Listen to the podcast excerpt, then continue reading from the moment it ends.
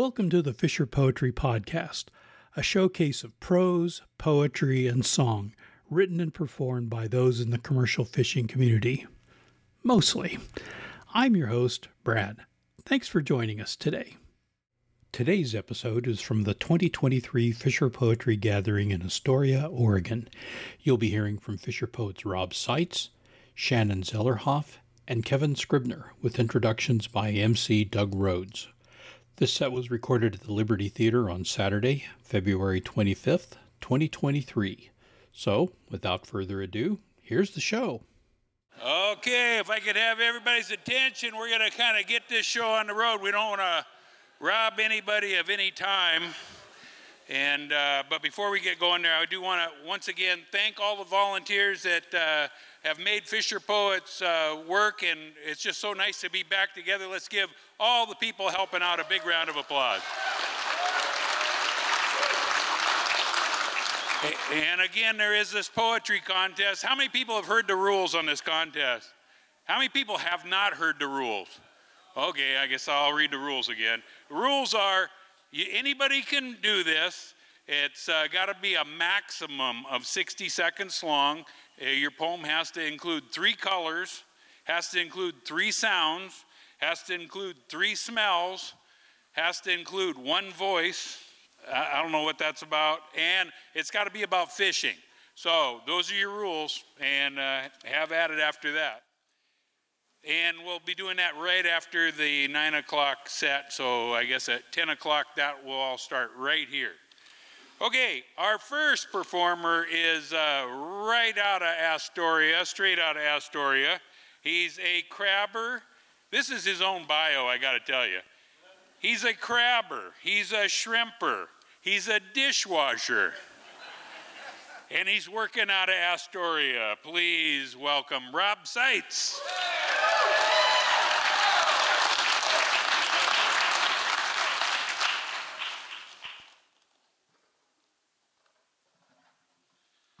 Thank you very much. Man, this Liberty is so nice. I feel like I should be reading Toby Sullivan stuff.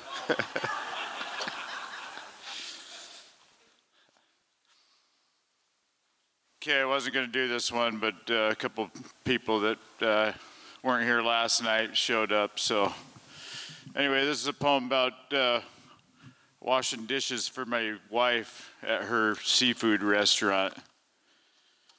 I call it Dish Dog.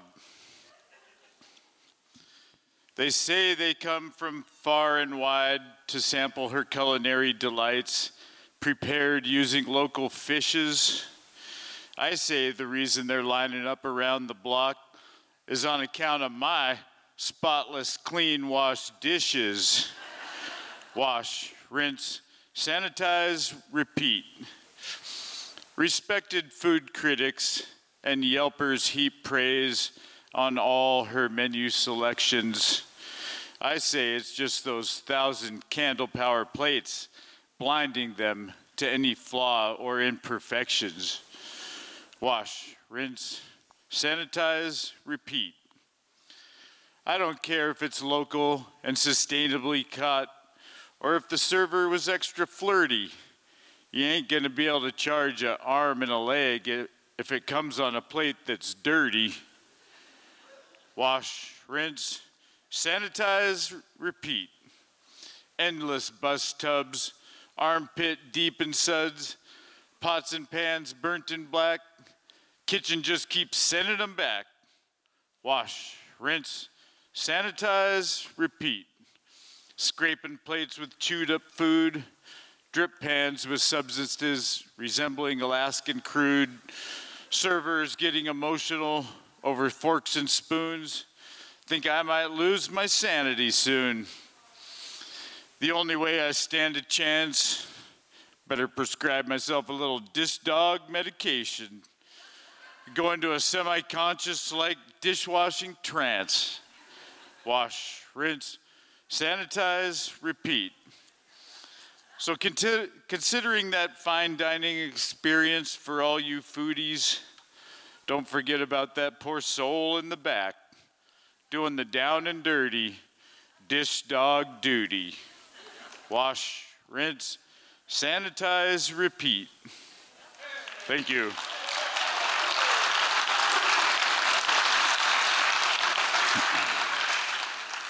Oh man, I, I set my timer on my phone to 15 minutes to make sure I would not go over or under, and I forgot to hit the button on it.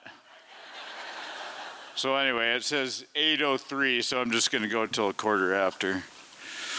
Okay, this one uh, paint's cheap. So uh, there's in fishing, there's a lot of things you can't control, like the weather and fish politics, all that stuff, and so uh, I tend to deal with all the stuff I can't control by working on the stuff I can control. So this is about that. I call it paint's cheap. Paint's cheap. For $100 a can, you can turn the old new again. A two part epoxy facelift. One pass with the roller, blemishes and imperfections disappear. With the proper amount of prep work, dull and cracked will become smooth and shiny. Let the needle scaler chip away at the problem areas. When you're done painting, it's important to step back and admire your work. Take a minute to appreciate the freshly painted perfection of your net reel, say, because you know as soon as you use it, it will begin its slow path of degradation back to the state that caused you to paint it in the first place. But for that moment, let those things you can't control slip away. Because maybe you can't change the weather or fishery politics. And maybe your bouts with optimism are less frequent these days. But right now, your net reel is flawless. Thank you.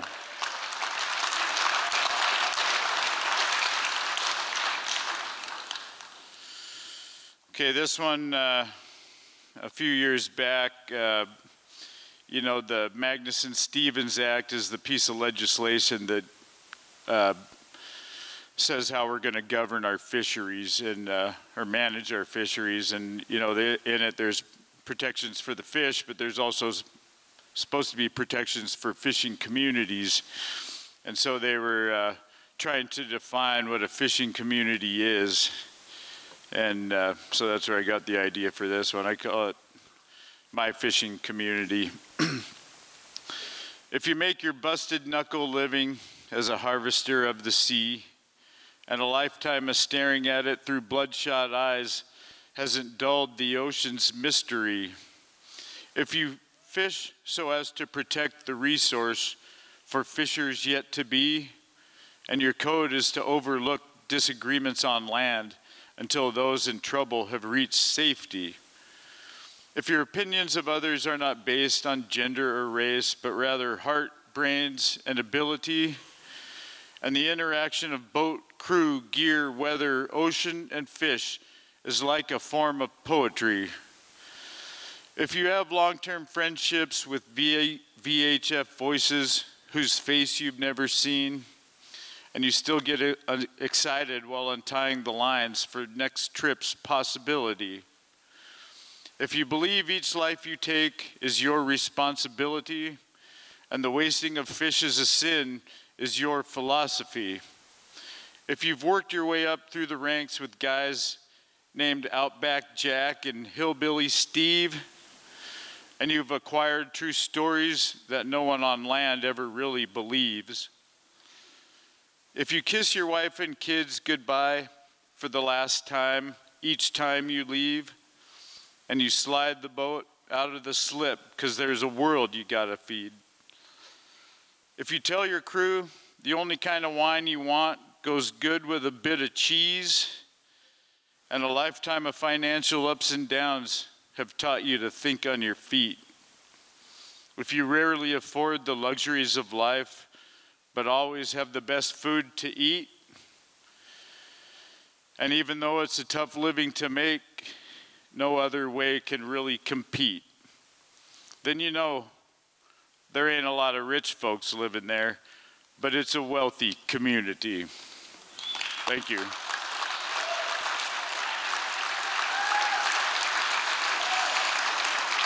That's the nice thing about poems. If you keep them short, you can get a lot of them in. okay, this one I got the idea when I was thinking about that that thing uh, I've been hearing about about working smarter rather than harder. You know, it's it sounds like a good idea, but it's a lot harder than because you never know what's smart until you've found out that it wasn't that smart but you can always count on hard work, you know. So this one's called work ethic. When you find yourself in the middle of a bad luck streak, and all the evidence suggests that you're about as charismatic as a fart in an elevator, and you're feeling that lost skin sting from a busted knuckle lack of finesse it's comforting to know you can always fall back on a good work ethic. Thank you.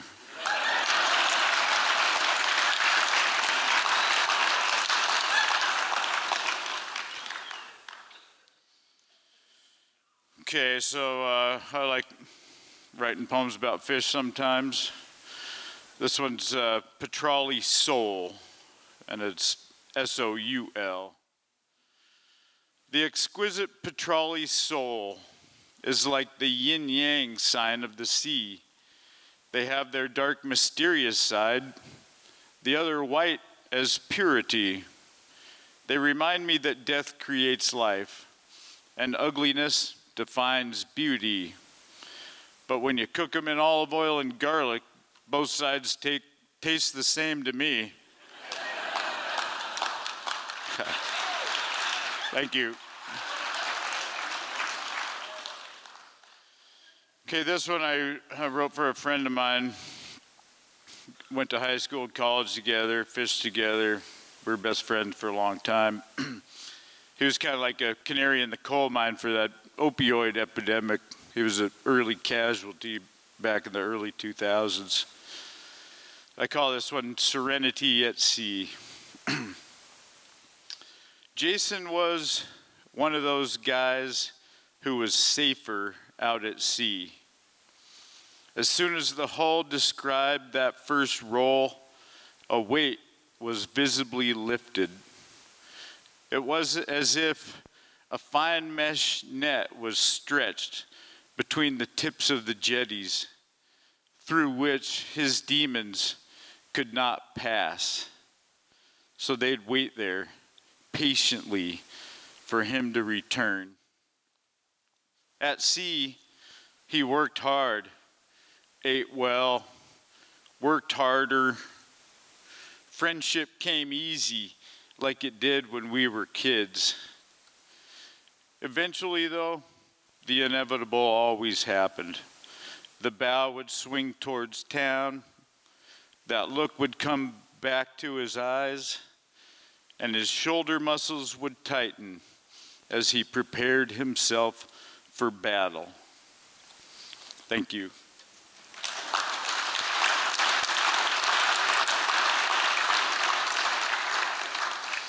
You know, that opioid epidemic has taken a lot from my fishing community, just like everyone else's community. Anyway, one of the things I like about commercial fishing is the uh, repetitious work because I've always been kind of a daydreamer. so the kinds of work where you don't really have to think about it are uh, ideal for daydreaming. And uh, sewing on nets, you know, it's the same motion, just a few simple rules. And once you know how to do it, you don't have to think much about it, but you'll spend hours doing it. I, I call this one uh, net meditation to mend a hole in a net, one must always begin and end on a three bar. The rest is just points and siders. Pass the needle through the mesh, then around it to make the knot.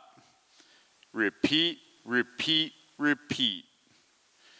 Once your hands know how to fix the holes, your mind is free to go elsewhere. Thank you.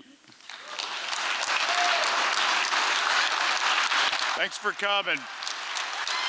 Without you guys, we'd just be a bunch of fishermen telling lies in a bar.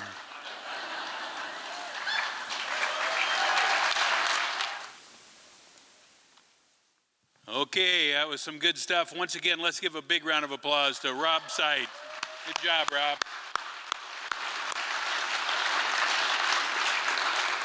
Okay, now if you're looking on your program and you see the name Sierra Golden in there, uh, well, Sierra Golden is not here, but in her place, we have Shannon Zellerhoff. And Shannon, there we go. Shannon is from Deming, Washington. She's been working we got other people from Deming. How about that? She's been working on the water since she was 16. Now she's a licensed merchant mariner, but Shannon cut her teeth in the Bering Sea fishing crab, halibut, and cod. Let's give a big warm welcome to Shannon Zellerhoff.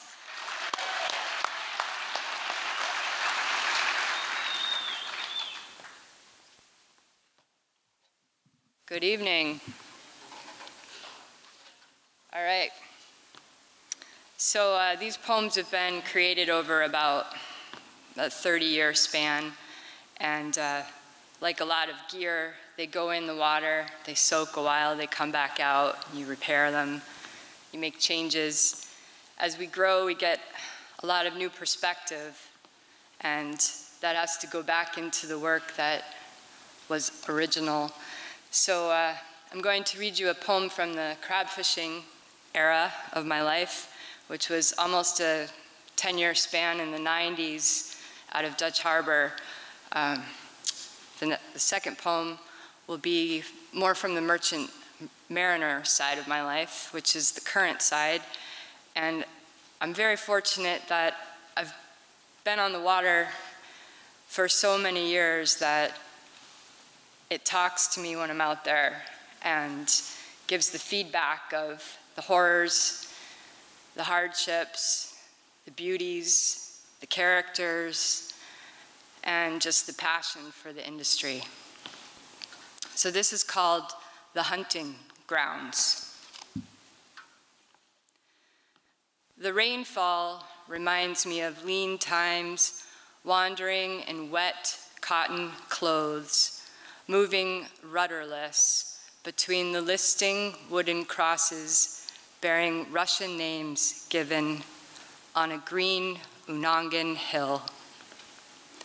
Or again, from the village, crossing the bridge to the other side, from rub rail to bait shed, I moved through a fog of mercurial island weather moods, circling, wheeling like a glaucous gull with a broken wing.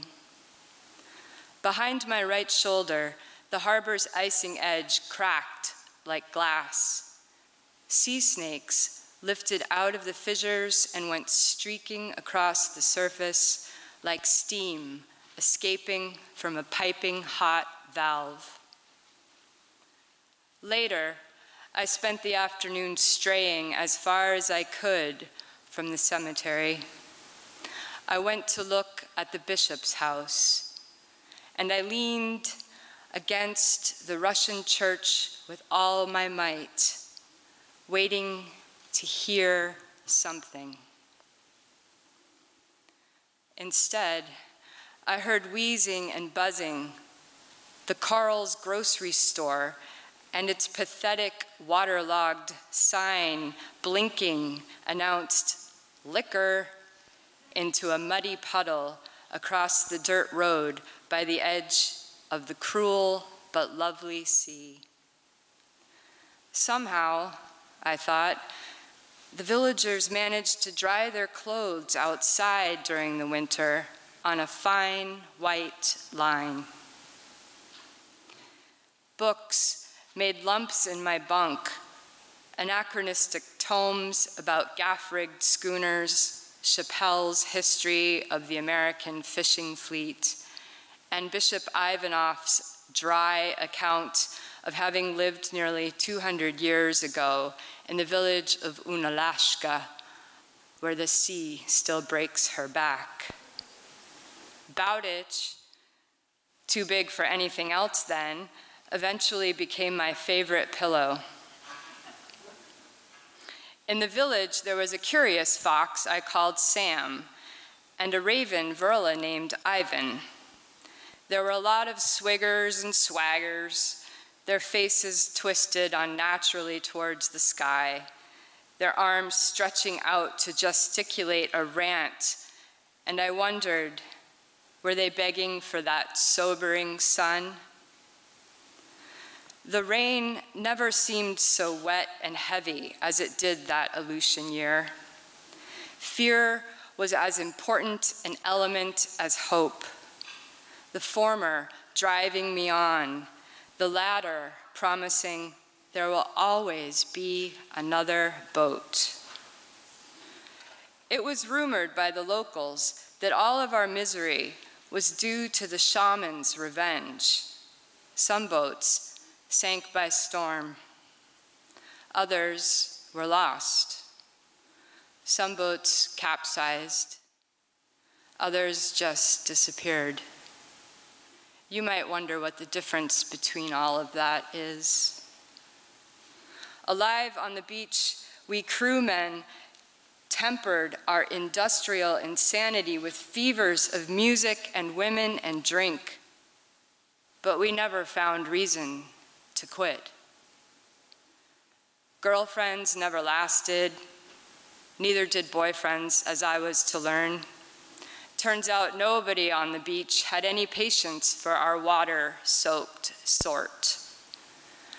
Our lives were dictated by numbers and dates, storm warnings, biomass counts, pot limits, shipyard repairs, Coast Guard regulations, our livelihood hung on the predictions of harvestable catches yet uncaught.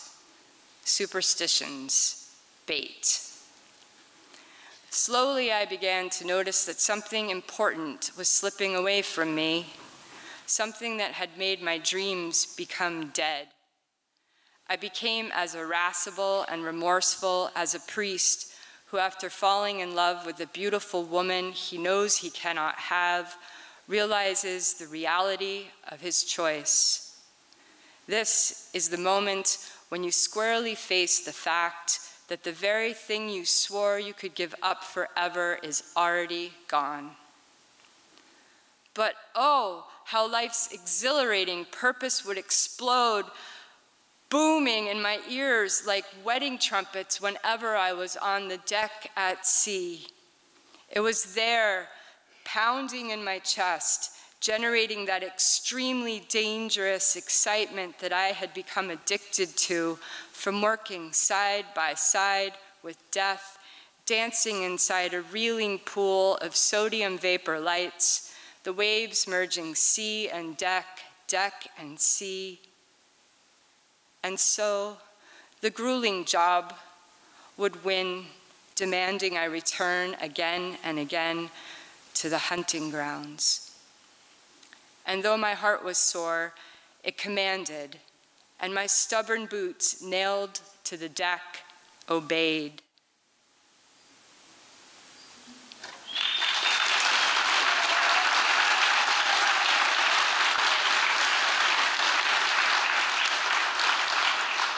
Thank you. It's always very hard to read the poems about crab fishing because, as those of you who've been out there know, it's a lifestyle. It's, it's a, something that gets into your blood and your bones and your psyche. the Merchant Marines is a little um, easier. so this one's going to be lighter. It's called 12 Bells. The bosun sits on a milk crate he shanghaied from the steward's galley, works congealed paint off an overaged roller he should have thrown away. If I'm happy, everybody's happy, he says.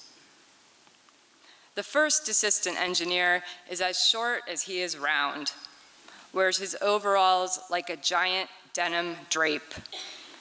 In the myriad pockets and pouches sewn into his bib, he has stowed more tools than the average homeowner has stuffed into a kitchen drawer. The second mate is a hawsepiper from Pascagoula. We share the 12 to 4 watch.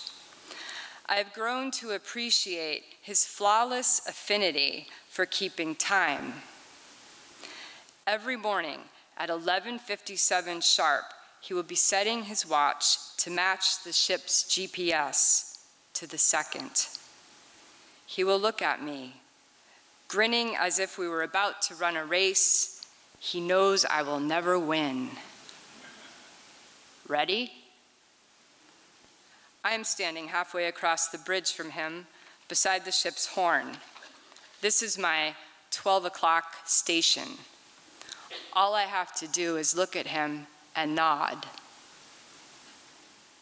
My watch is not as concise as his. It is covered in paint its computer chip traumatized by the daily violence of busting rust. So he counts down from five, four, three, two. At one, there goes up in unison a flat honk moan from the horn, me, and the shrill ring from the general alarm, the mate. This pleases him. It sets the mood for an agreeable watch even in uncomfortable weather. On New Year's Eve, we put into Piraeus, Greece, 3,529 units, which is to say, Japanese imports, cars, are waiting patiently inside our ship to be offloaded on New Year's Day.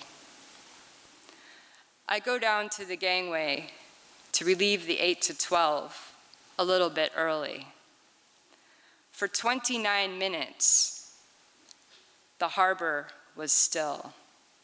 I remember seeing dozens of coastal freighters, a few inter island ferries, and one massive container ship whose hull bore the name of her line, CMA, CGM. Without warning, every single ship sounded her whistle and horn it was more of a call and response than our practice 12 bells, but the effect was thrilling. Before the last blast completed its echo off the city's walls, the sky began to explode, dazzling absurdities of pyrotechnical fire raining down across the harbor in colors across the rainbow, extinguishing themselves one by one in their own reflective pools. I would be lying to you if I did not disclose the truth. My watch read 2359.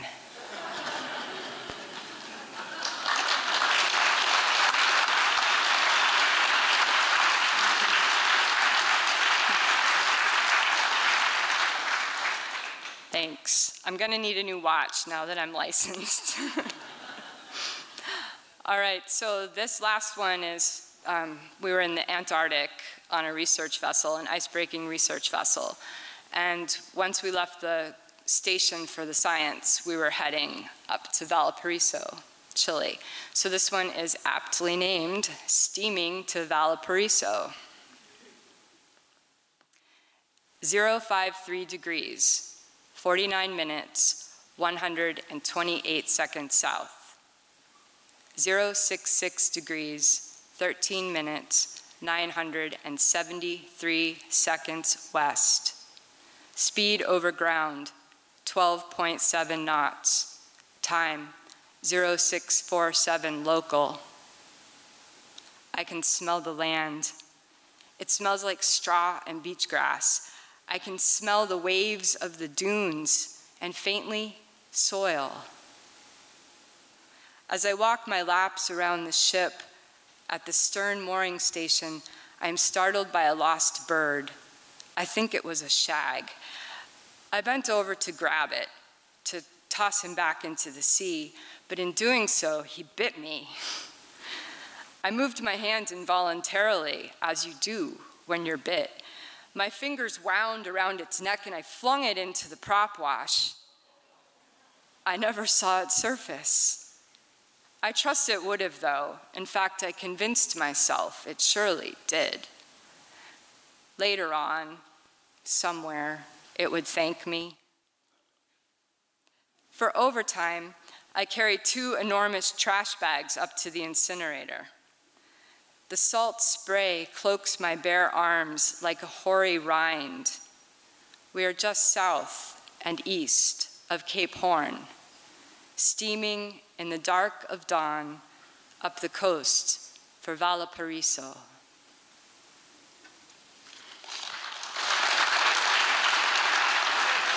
Thank you very much.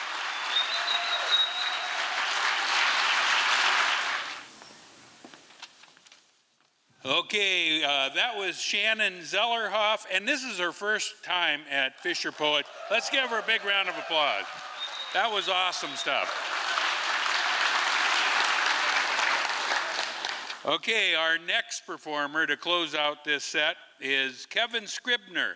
Kevin began salmon fishing as a skiff man on a seiner based in Bellingham, and then after a couple of turns trolling and trawling, he ended up with gill nets and set nets in Bristol Bay.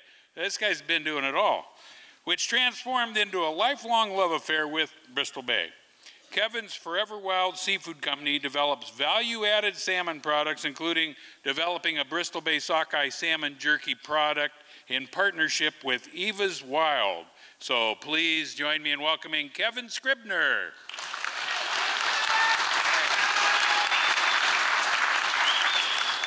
Wow, just like Rob said, I'm not used to being in uh, um, such a formal place, so I'll try to rise to the occasion. But first, um, I think we just look to each other and just, there's, there's some sources of joy. Um, we're here together, not remote. We're here together, so be joyous, folks. Be joyous, yeah. So as I was saying to Rob, the last time he and I were on a stage together was 2019 in Portland on the other side of the, of the COVID. So in addition to my love affair with Bristol Bay, it's a love affair with salmon. Um, and you know, there's that adage is uh, you are what you eat. Um, well, if that's true, I've become salmon many times over. Um, and what I like to do when I, when I um, cook salmon, and wild, it's wild salmon, always, for friends who have not had salmon before, wild salmon before, is I say, you may be subject to fits of uncontrollable optimism and also do something wild because you are what you eat. So the optimism side of it is that just think about salmon. When they come back as adults after making the swimming rounds of, of out there in the ocean, and they come back and nose up to that river, and the big river, Nichiwana, uh, the Columbia, a wall of water, they're going to their home. It could be 300 miles, it could be 50 miles, it could be 900 miles. They're going their way home on following the scent of their home. They stop eating when they hit the fresh water.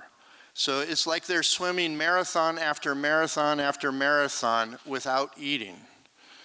Um, if we were presented with that, you know, we would probably say, "Oh my God, what am I going to do?" You know, you know, am I going to make it? They don't even question it. So it's like they have optimism and hope in their DNA. So tomorrow, go over to Rob and Tiffany's shop, South Bay Wild. Go over there and have wild salmon. You better start making your reservations now because there's a lot of you. But yeah, and enjoy salmon. It's a wonderful gift. So um, I'm going to read a couple pieces that come from my time in Bristol Bay, which started in 1980. And uh, it, was, it was a revelation to me after a couple um, uh, fishing uh, adventures in uh, Puget Sound and off the coast because it was a, an experience of just utter abundance. And two more bits of good news is the Biden administration has invoked the Clean Water Act to kill the pebble mine. So those of you, so that's, that's joyous. That is joyous. So as I've seen uh, last night, though, I, I got to write this into my uh, next poem for next year, is that, is that what we need to do, though, is we need to get permanent protection. And so that's the next effort. Um, and it's like, I, it calls to mind uh, one of Hercules' labors.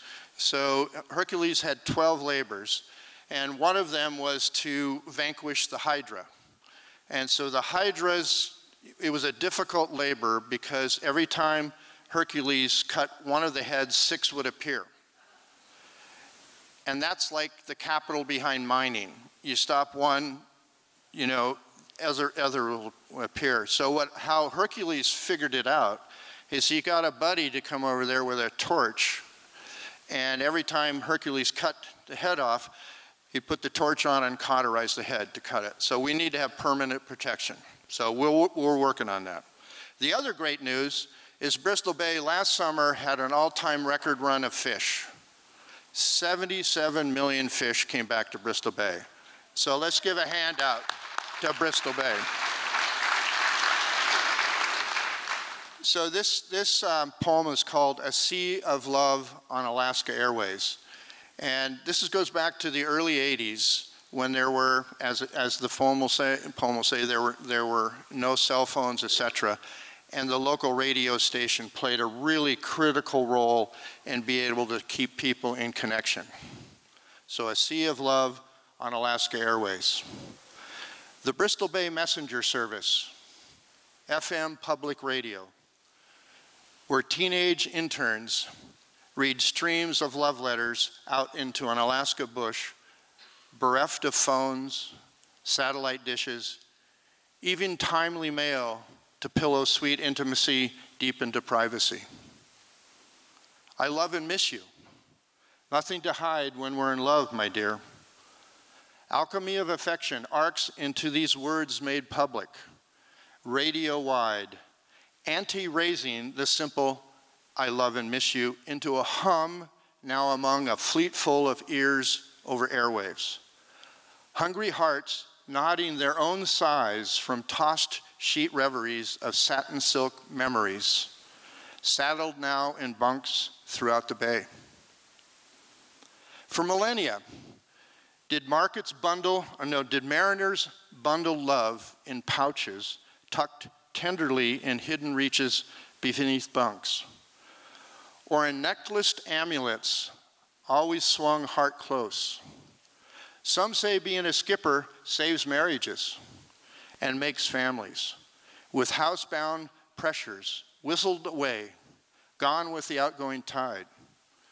Refreshed joy and foreplay in the return with a child or three conceived in time, with the moon driven comings and goings. God damn, I love and miss you, shouted around the bay and back. Again, I love and miss you. A summer season Valentine as public as any crooner plucking heartstrings, start strings back in a city bar. Brassy bold, this burst of unabashed affection but what can ever embarrass a fisherman in love? I love and miss you.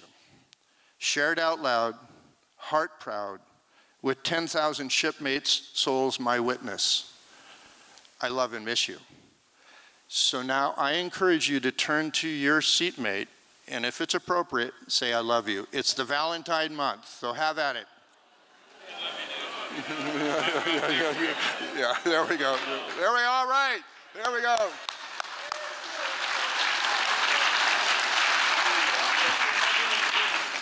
Okay, here's, here's another one from uh, the Bristol Bay. So in the early 80s, uh, starting in 1980, they opened up a, a herring fishing to go alongside the, um, the salmon fishing up in, uh, in Bristol Bay, and it was in one of the river systems called Togiak. And so when you go out there, you, you're, you're starting to get away from everything. And it's, it's really beautiful, but you're away from everything. So this one is called Big Rank Frank. Do we humans school up, wishing fishing company by nature?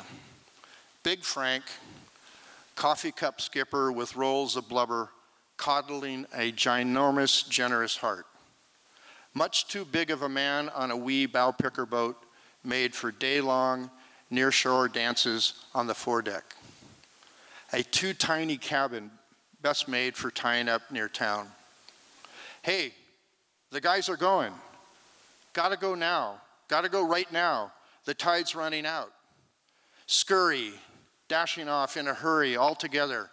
Most of us first timing to chase herring in a strange, beyond the point waters. Gotta go. We gotta go. We gotta go now. We gotta stay together.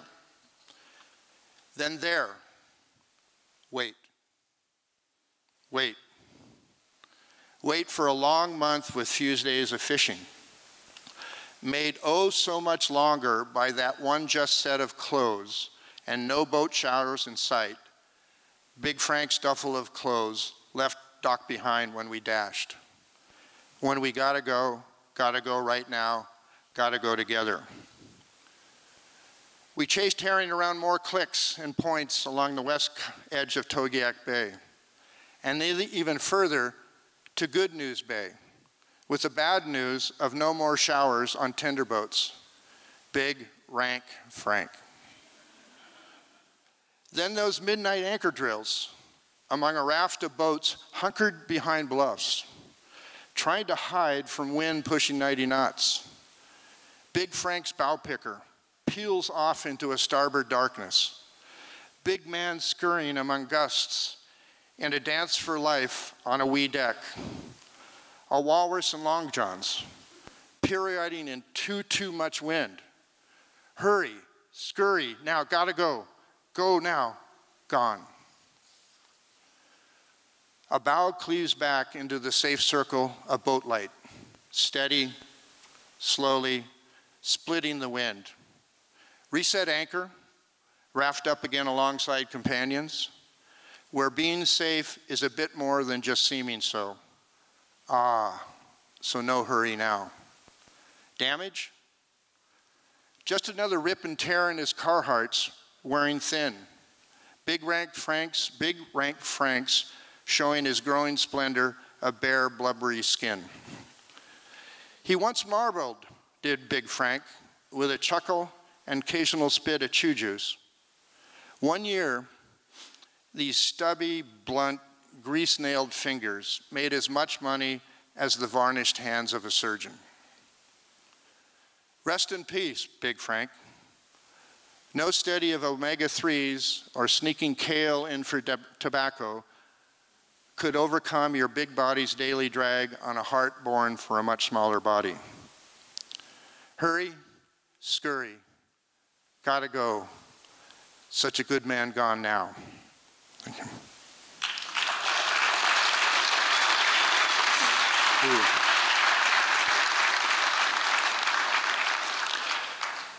So here's another um, um, story from coming back from the Togiak Herring fishing grounds at night. It's called Will the Bottom Drop Out? Three decades before Siri, we wondered if fathometers would ever speak. With a siren's voice? No, not those honey voices who lured Greek sailors into shipwrecking rocks. No, no, she speak gently of avoidance. Please, gentlemen, take note. It's getting shallow. Consider another way. Oh my, the water's bottom is getting closer. Now, gents, gents, please take care. You're getting much, much too close. All's business when waves become trampolines. Keep the bows straight into water swelling before you. Move forward always for steerage, but don't rush into a bar where the water's dropped out. Just enough juice to not slip to the broadside, awash in the trough. Then be sure to give a nanosecond of breath to the danger at your side, bowing low in honor of the millennia of fishermen lost, long lost before you. The four-deck steering station's bare, just the wheel and me. Out there, where there's no hearing the aft cabin captain. Radio connected to the brothers' boat leading the way. Me, at the wheel in rain gear with survival suits stowed, oh, how bloody frickin' convenient, back there beneath the bunks. Is this some sort of silly joke? A night drama of storm swells swelling higher, then bumped even higher by everywhere shallows? Navigation instruments useless? Sirens, are you there? Among the rocks? Siri, Siri, which way do we frickin' go now? Sandbars everywhere. The fathometer useless. The bottom is all about. We rely upon the Loran in our buddy's boat. Charts in our minds screaming, scheming away ahead. Keep bow into waves. Bow low to those who've come before you. Don't plow into a, bow with, a bar with no water. Into sand too shiftless to claim a name on a chart. Remember always, take a breath, bow low to danger. We made it, check. Seems another one of our nine lives used, gone. We'll laugh when tied up tonight, and then when back home, we'll reset the tally on just how many more lives we each have left to lose. Thank you.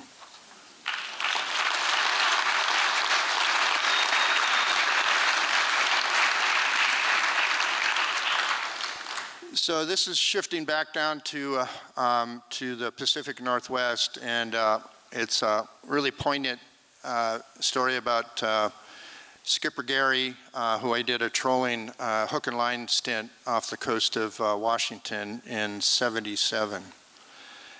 And um, in it, we'll talk about navigation tools. And for those of you who, who fish, you know, we get the, we, I think Rob, we're having, you, you got a Loran C, right? You're working a Loran C? Now GPS, okay, even better, better navigation, you know. So uh, Gary's boat had a Loran A, which was a World War II thing, where it was like an oscilloscope. So you were down, there, you got a radio signal, and you you captured the radio signal, and you got a wave, and so you had to match it with your wave, and then you got a coordinate. So you got one coordinate, and you had to do that for the other coordinate. These days, it's just boom, boom, boom, automatic. So, navigating in the key of C. Is it a busted trip when empty holded, you just bring your crew back alive? Barometer sinking, seas rising, rising. Write it out or head bang it back to home harbor. Have you boat enough to endure time, distant swells, gale force winds. Know your boat, know yourselves, know the seas. Be aware and beware the weather. And keep, keep, keep the hatch covers tied down. Believe, as we did with every trip, in the wave plowing wooden double ender made 60 years ago. Know where you are when the sea looks all the same. Compass, astrolabe, read the swells like Solomon Islanders. Loran A, electronic neon waves, dialing knobs to make a match in the bump, grind, pitch in an ocean that's forgotten your name, could care less for your loved ones. There, got one. Coordinate, yes. Two's for true, true triangulation and a mark on the chart. Catching radio waves that never rest beacons for finding one's wave, if not oneself. That season, did you compose your death song before turning down salmon uh, and going farther from shore for albacore? Why?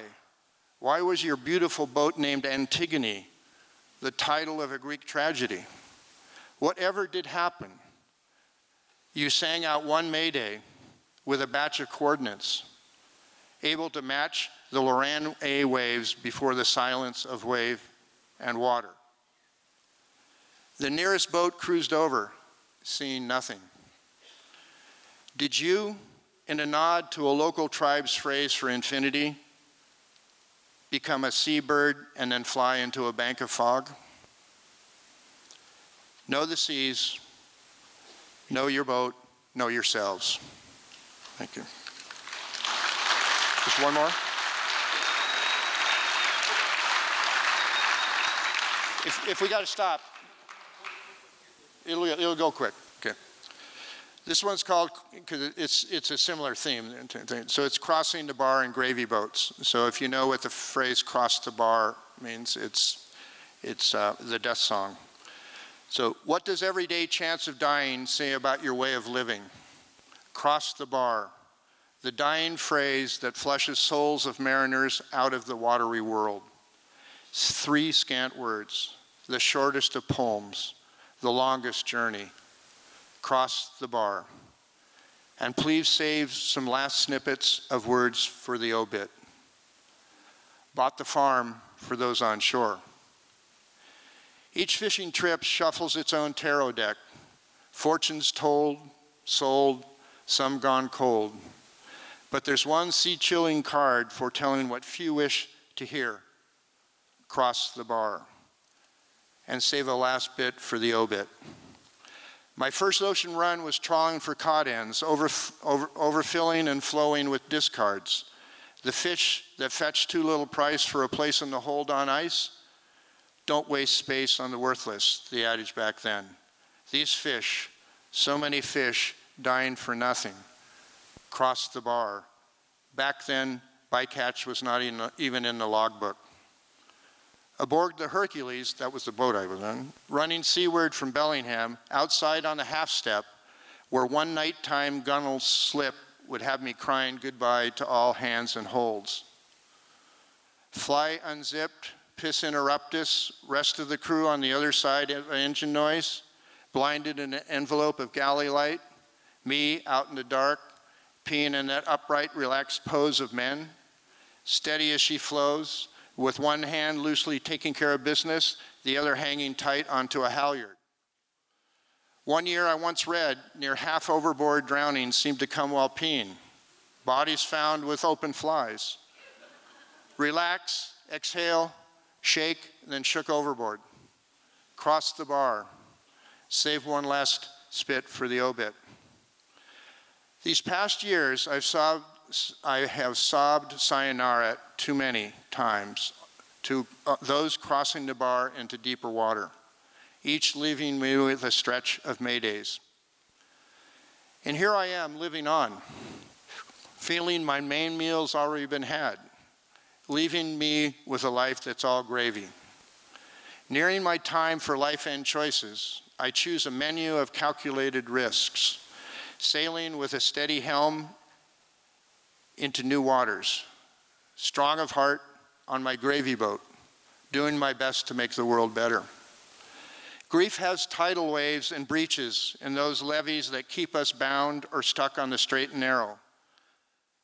But Lordy, when love shows the way around the breakwater and open seas, drawing us close to but not yet crossing the bar, to see in the vastness of love that truly makes our lives, then a quick turn starboard toward the stars before backing around, full tanked with love that's so light we prance on water.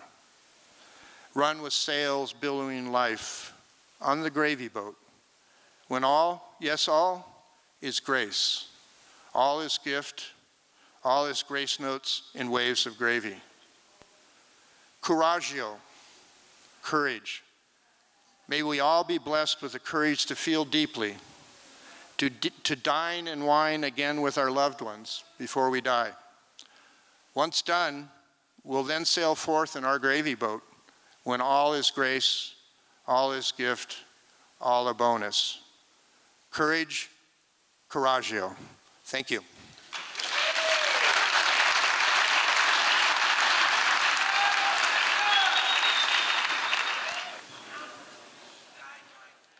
Okay, we're gonna we're not gonna get much of a break here. We got about an eight minute break until our next set. We got a full next set.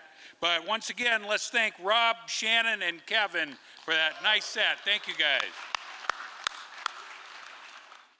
That was Fisher Poets Rob Seitz, Shannon Zellerhoff, and Kevin Scribner, recorded at the Liberty Theatre in Astoria, Oregon on Saturday, February 25th, 2023. Well, that's it. This one's in the tote. The Fisher Poetry Podcast is written and produced by Brad Wortman. The theme music for this episode is courtesy of Mark Alan Lovewell and Molly Knoll. If you'd like to appear on or have comments about the show, please send an email to the Fisher Poetry Archive at gmail.com.